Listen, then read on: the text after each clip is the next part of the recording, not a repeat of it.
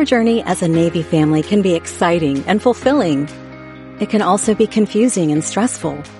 For all your challenges and triumphs, from how to thrive during deployments to navigating TRICARE, Naval Services FamilyLine has been your go-to resource since 1965. If you're living the Navy life, this podcast is for you. Join us as we discuss ways to navigate this Navy life together and define what it means to be a modern Navy family. Each episode will explore a specific topic about living the Navy lifestyle, introduce great resources, feature a Navy spouse who's rocking our world, or dive into the heart of our Navy traditions. Whether you are just starting out on your Navy journey, at the halfway point, or approaching the end, we know one thing is certain. We are better together.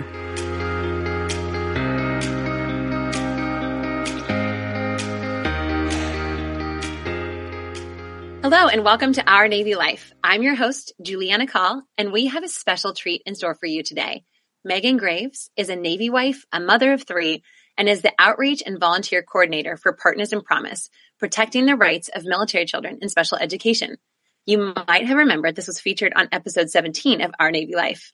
Meg is going to be sharing her story of resilience, highlighting FamilyLine's value of compassion with grit. She'll be focusing on the G of grit, which stands for being genuine. A proud Navy spouse for 13 years, you're going to find that this former ombudsman truly sets the standard for her unique perspective and will surely leave you today inspired to be brave for your story and your strong Navy family too. Now let's get to know Meg. Hi, Meg. Hi, how are you? Oh, I'm so glad to have you here on the podcast.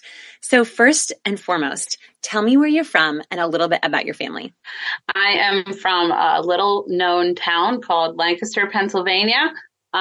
Most people know it for the Amish. I am not Amish, and neither is my husband. We just grew up with lots of horse and buggies. So it was a mixed bag of a place to live where it was a mixture of city life and country life. You never knew whether it was going to be tractor day at school or you were going to have to deal with rush hour traffic and sit and car accidents and all of that stuff. We met in high school, but we didn't get married until about 10 years later after we both had previous careers and lives separately. And we got married and moved away and did that Navy thing. We have three kids. They are 11, 9, and 7.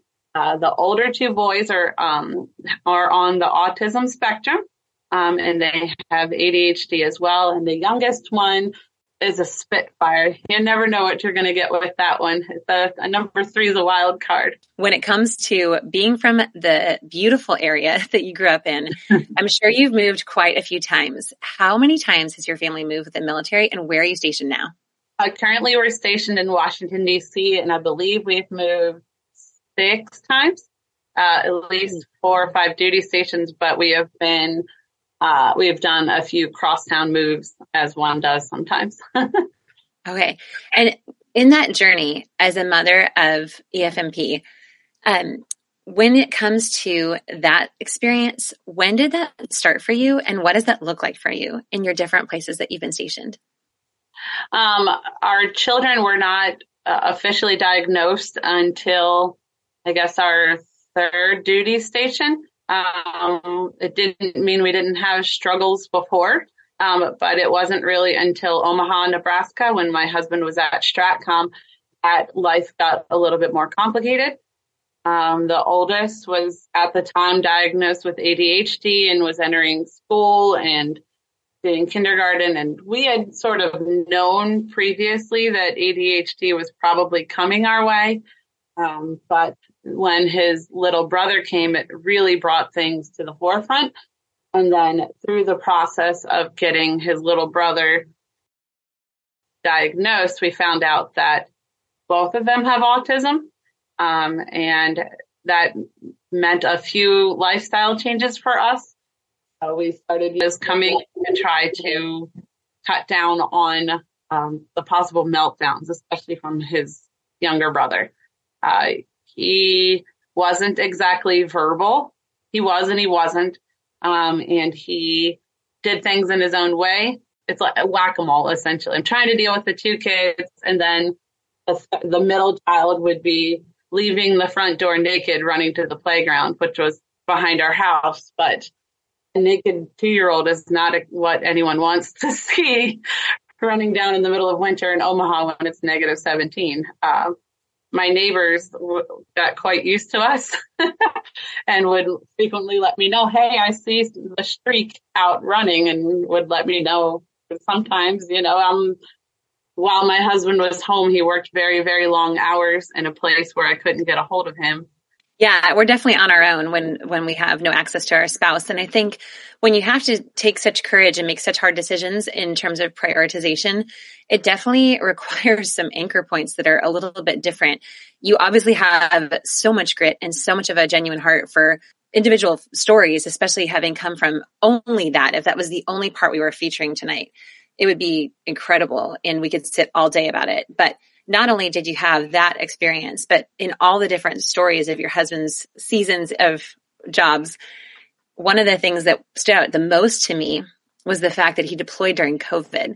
And so tell me a little bit about his jobs before and then kind of what you guys experienced walking into that season of such an international trauma. We moved from Omaha to Virginia Beach. This would be our second time in Virginia Beach. We moved, and quickly he made chief, which was great, but he made it early. So it meant he wasn't around, and it meant chief season and more and workups and all of the stuff that leads up to a deployment. So in between being in and out to sea, he had the season to go through, and we got through that. But he is a yeoman is what I'm trying to say. So he's usually wherever the triad is, it's usually where he is. He does anything with human resources. And particularly during deployment, he was the ship's secretary for the Oak Hill, which is great. We were off Oak Hill. That ship was a really great ship for us.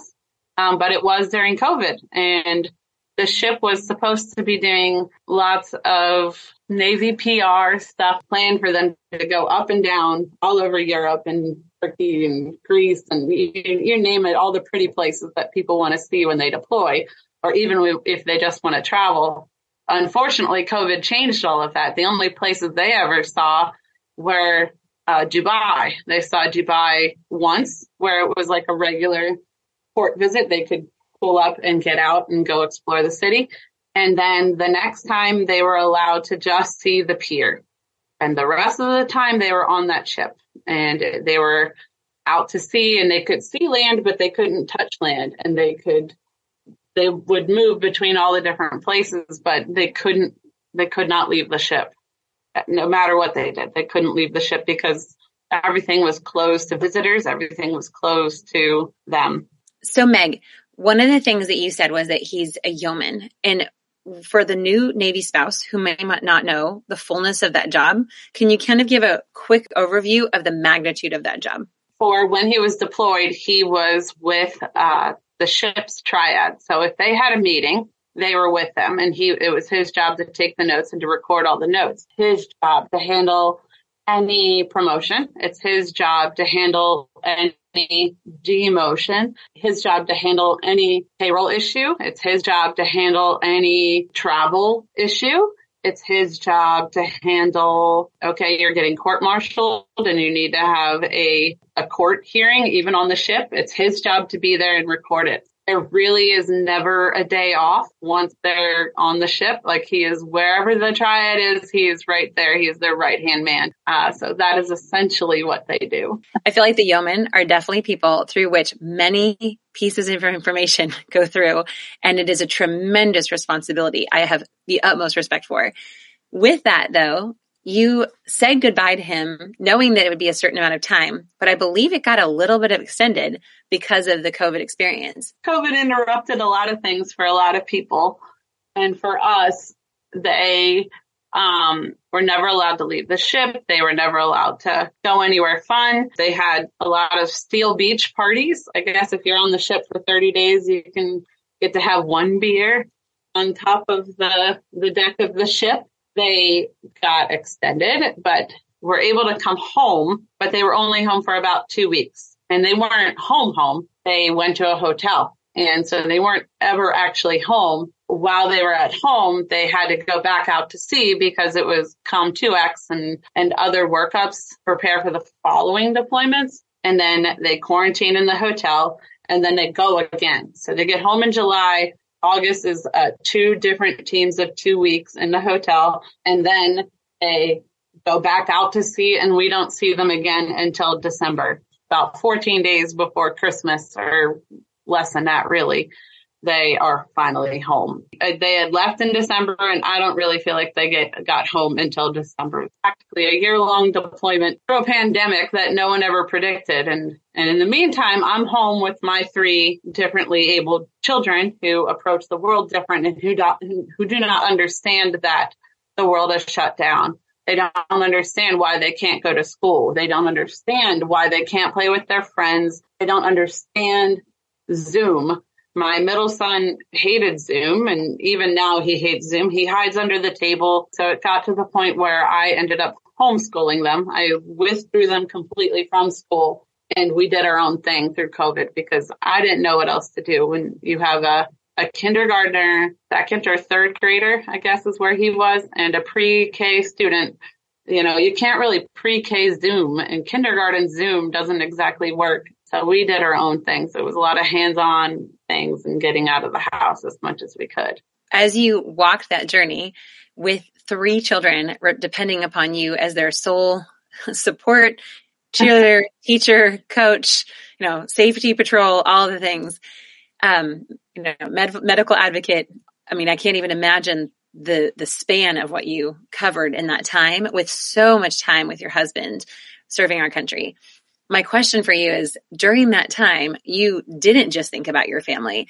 You were invited and, you know, maybe voluntold. I'm not sure if it was just a you initiating it or if you really were called up to a season as an ombudsman in that season. I mean, not just are you taking care of your children, but you had such a huge, genuine heart to serve other families in need that you stepped up in a way that very few do. And any ombudsman listening to this, we salute you because, oh my gosh, it is just an incredibly difficult role that is so incredibly important for the state safety and steadiness of our families. And so tell me a little bit about that experience, not only the stress as a mom and as a wife far from your spouse, but as one who kind of also triaged a number of other stories, making sure that they were okay too. I've been an ombudsman now for 5 years an ombudsman and 2 years as a key spouse. It's like the Air Force version, because while we were in STRATCOM, I was also the key spouse there. But then when we moved back to Virginia Beach, I was asked to be the ombudsman for the Oak Hill, and I loved that role. It was fantastic. I had a great team. I was the only ombudsman, but I felt supported by the triad spouses. So together we worked on it, as well as with a senior chief spouse as well. All of us together, we had a good team. But yeah, being an ombudsman through COVID, answering questions from grandmothers, like, where is my son? Why? What do you mean he can't get off the ship? Or answering questions like, I heard this is happening. I heard they're coming home, and having to let them know that unfortunately they're not coming home. Unfortunately, homecoming looks very different than you're used to. No, you can't get out of your car. No, you won't. We'll do a first kiss, but only that person, spaced 6 feet apart. And, you know, all of those things that go in with being an ombudsman. My favorite story about being the ombudsman is when my own husband had to get flown off the ship soon after they deployed because his appendix burst. Receiving the phone call that it's your own spouse was kind of unexpected. And you're like, wait, where are you? Wait, you left the ship? You're not allowed to leave the ship. What do you mean you left the ship? And what happened? So that was fun. It gave me a little taste of how to handle what it feels like to be in someone's shoes when you get the worst news, or what feels like a really bad news at the time. Unfortunately, that wasn't the only news we've received while being an ombudsman. I won't talk about that, but there was, you know, we received other phone calls that were harder than just hearing that your husband had emergency surgery. The triad and I handled those situations well, I think. And then even when the news wasn't great, we were good. I think that that's one of the things that is the most important thing about the family line, about our Navy life, and about the spouses with whom we come alongside in this season of our service to our country as families, is that we really can't do this without each other. We're in it together, and that we have to stay brave, and that there is an adventure in every day, but that you kind of don't realize how much you need the other families or the ombudsman or the other spouses in your area. And that's why we're here on this podcast, because it's almost like you didn't know that you weren't the only one until you go in this season together and you realize, oh, there's someone who can be my midnight friend. There's someone who can answer something that I might not know. An acronym or the PSE is now all under the yeoman. There's so many things that we don't know because we don't really have an instruction manual as spouses walking into this journey. There is a lot of training for the service member, but as a spouse, sometimes it's the school of hard knocks, but the ombudsman and women like you definitely inspire and invite others to kind of be a little bit more brave and figure it out one day at a time. So when it comes to going through that season, such tremendous character, such tremendous resilience, such tremendous grit, and such a genuine heart for your kids to pull them out of school and homeschool them, and for the fight for other families. That's so impressive. But in the middle of all that, I know that you quickly got a diagnosis that was really unexpected. Tell me a little bit about that.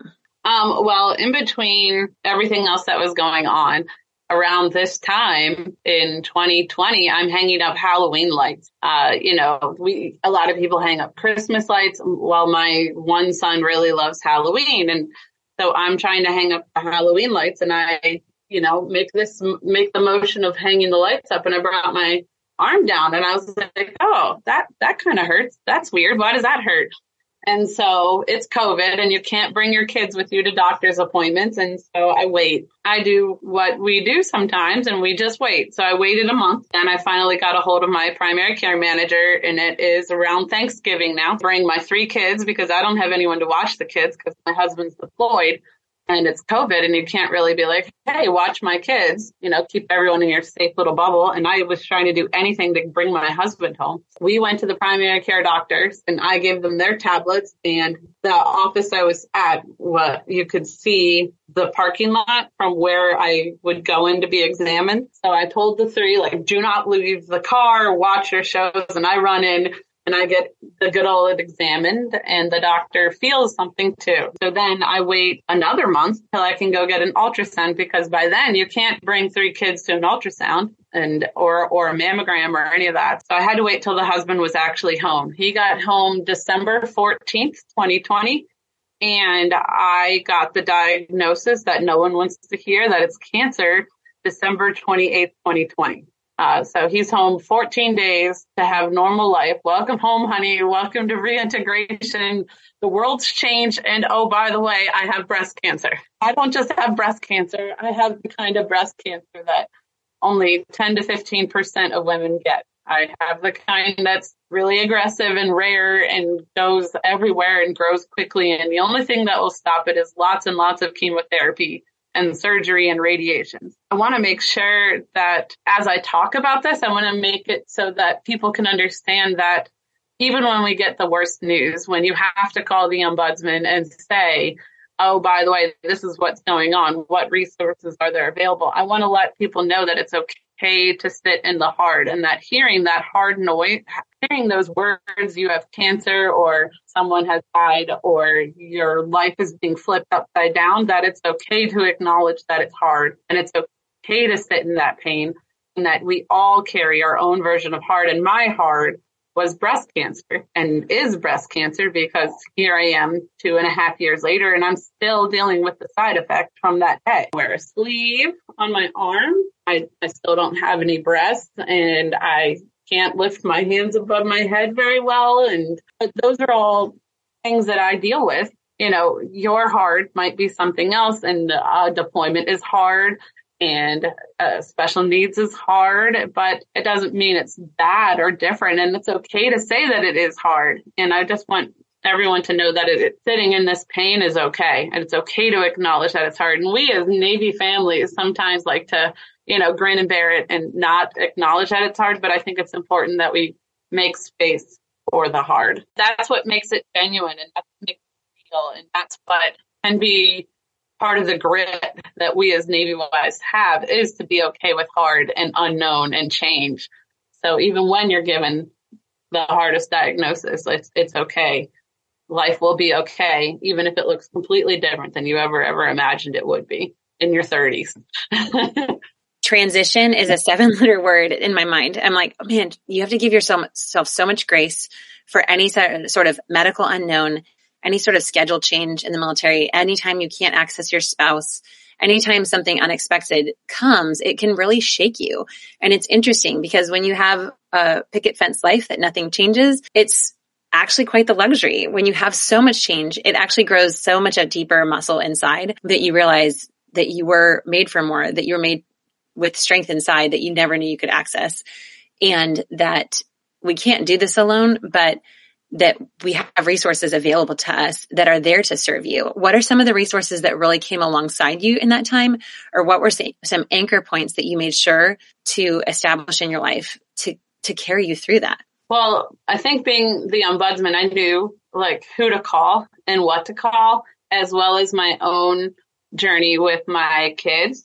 I knew what resources were available as an EFMP family. I think the EFMP program does fantastic with supporting our kids. And I feel as an adult, there's some gaps, but they still do a great job. That my EFMP team made sure that I was officially categorized well, helped us get respite care for emergency purposes. My kids qualified for it and they were on the wait list for years. And it just happened to work out that they got off the wait list at the same time I got cancer. And that became a huge godsend. As a Navy wife, we had to PCS in the middle of active cancer treatment because that's what happens when you're Navy. So they helped us get reestablished right away up here in DC and getting everything switched to Walter Reed. And another big part of my care team was the other Navy spouses. I think we, as military spouses, know what it's like to be far away from family and know what it's like when someone is down. And we know how to support someone. We know how to bring the food. We know that there's going to be kid needs. They know that there's going to be transportation issues. They stepped up so huge. Friends and family from all over the world stepped up so huge. And they even did that during COVID too. But when the breast cancer diagnosis came, they really stepped up, meal trains and all the gift cards that we could use to help feed the kids since mom's down and mom's been like the key player for all of this time. They knew that Dan was stepping into some extra big shoes when he came back from that deployment. Now he's dealing with being Mr. Mom, still working in the Navy and trying to help us navigate special needs parenting. Wow. Mom is also now special needs. It required us all to shift our brain a little bit. I needed to help them understand all the many facets that go into parenting special needs kids while also managing my own needs. So there was so many pieces in the air, and there still are so many pieces in the air, but we all do our best and we all get through it as much as we can. The Bible verse that I like, it says, in this world, there will be troubles, but take heart. And everyone likes to end on that take heart. And they think like, take heart, I have overcome the world. Well, that's great. But I think the part is that we really need to emphasize is that in this world, there will be troubles. Like trouble will always be there. And I think we as a Navy family everywhere, we really do know how to handle the trouble. We know how to handle the trouble when, oh, I'm sorry, honey, we're going back out to sea. I'm sorry, I thought that we could go do this, but sorry, I have to go do something else instead. We know how to handle trouble. And so when cancer happened, trouble stayed with us, and it's just a part of our life. And so I'm not alone in any of it is what I'm trying to say. It's super powerful. And I feel like it is so true that when you have the expectation of it going a certain way, the gap between reality and expectation can really discourage you. And it can be really hard. One of the most common questions I get when my husband is deployed is, well, when's he coming back? And have you heard from him? And both questions of those are way beyond my control. And I feel like sometimes when you've walked the journey we've walked, you learn how to ask better questions. Questions like, can I come pick up your kid and just take him to a mac and cheese dinner around my dining room table? Can I bring you a meal? No, I'm going to bring you a meal. You know, yeah. When you don't want to lift your head. They just do. Yeah, there's no show up, and there's food on your porch. I think that when it comes to understanding, there's moments there we feel so very alone in our walks and our journeys. But the minute that you reach out your hand to serve someone else, it's almost like your bucket piece is so big and yours is tremendous. But it sounds like consistently you flipped your bucket upside down and reached out to help someone else rise higher. And I respect that with all of my heart, because I think it's actually part of what helps you be resilient, is because you realize other people have hard too, just like you shared, and people's stories embolden each other, because all of us are brave in our own way, one day at a time. And that's really all that's required. I remember before one of our deployments that seemed so long and so much bigger than I had ever walked before, I realized pretty quickly that you can't bite off a whale. You have to take a deployment or a separation or a season one day at a time, and you just win the day. So we're going to go into our lightning round, and I wanted to ask a couple different questions. The first thing is, what are things you make sure to have in your day that really anchor you as a spouse who has so much gifting and so much capability, but also so much required of you? I like to make sure that I leave space in my day to connect with people. I like to make sure that people feel heard.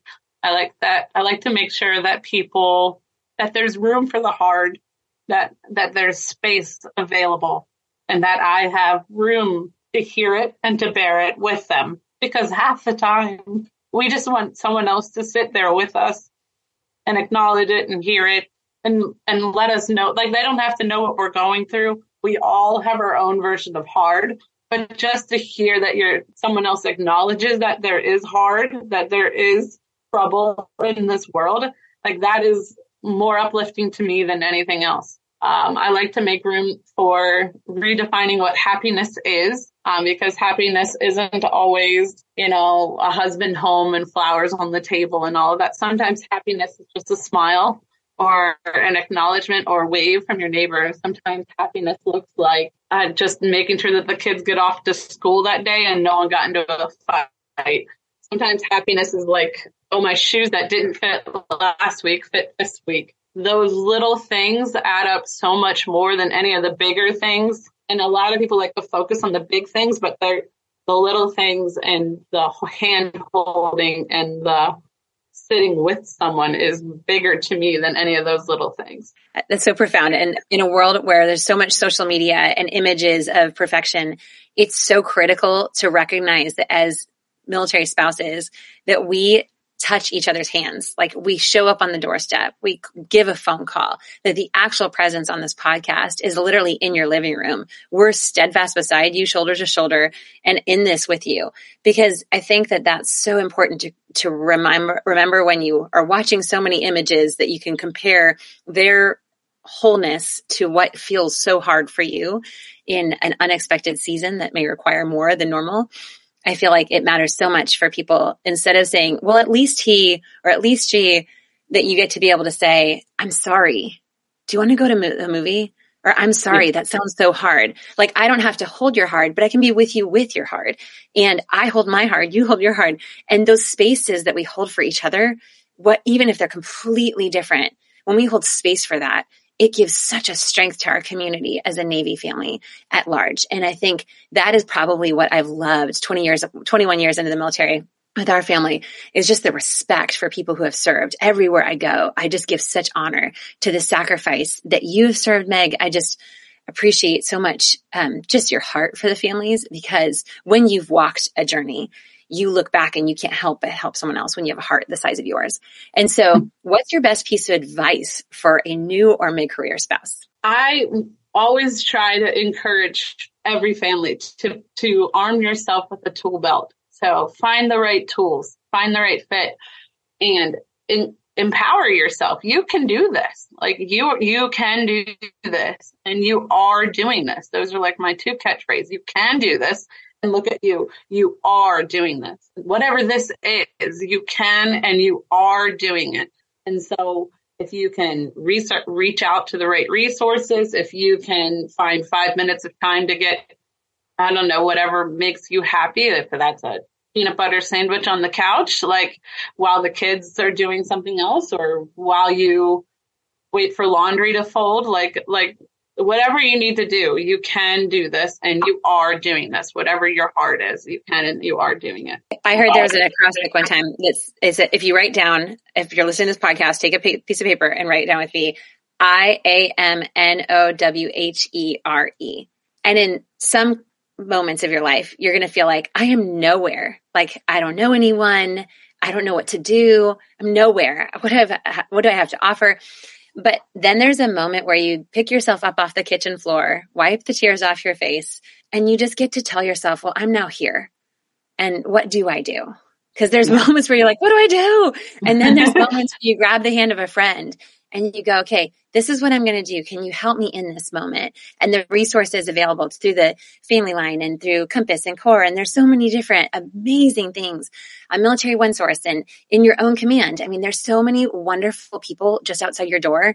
And sometimes we just need the courage to trust one step at a time that might be true, that our next best friend is around the corner because we were brave. And so last question, do you have a secret hobby?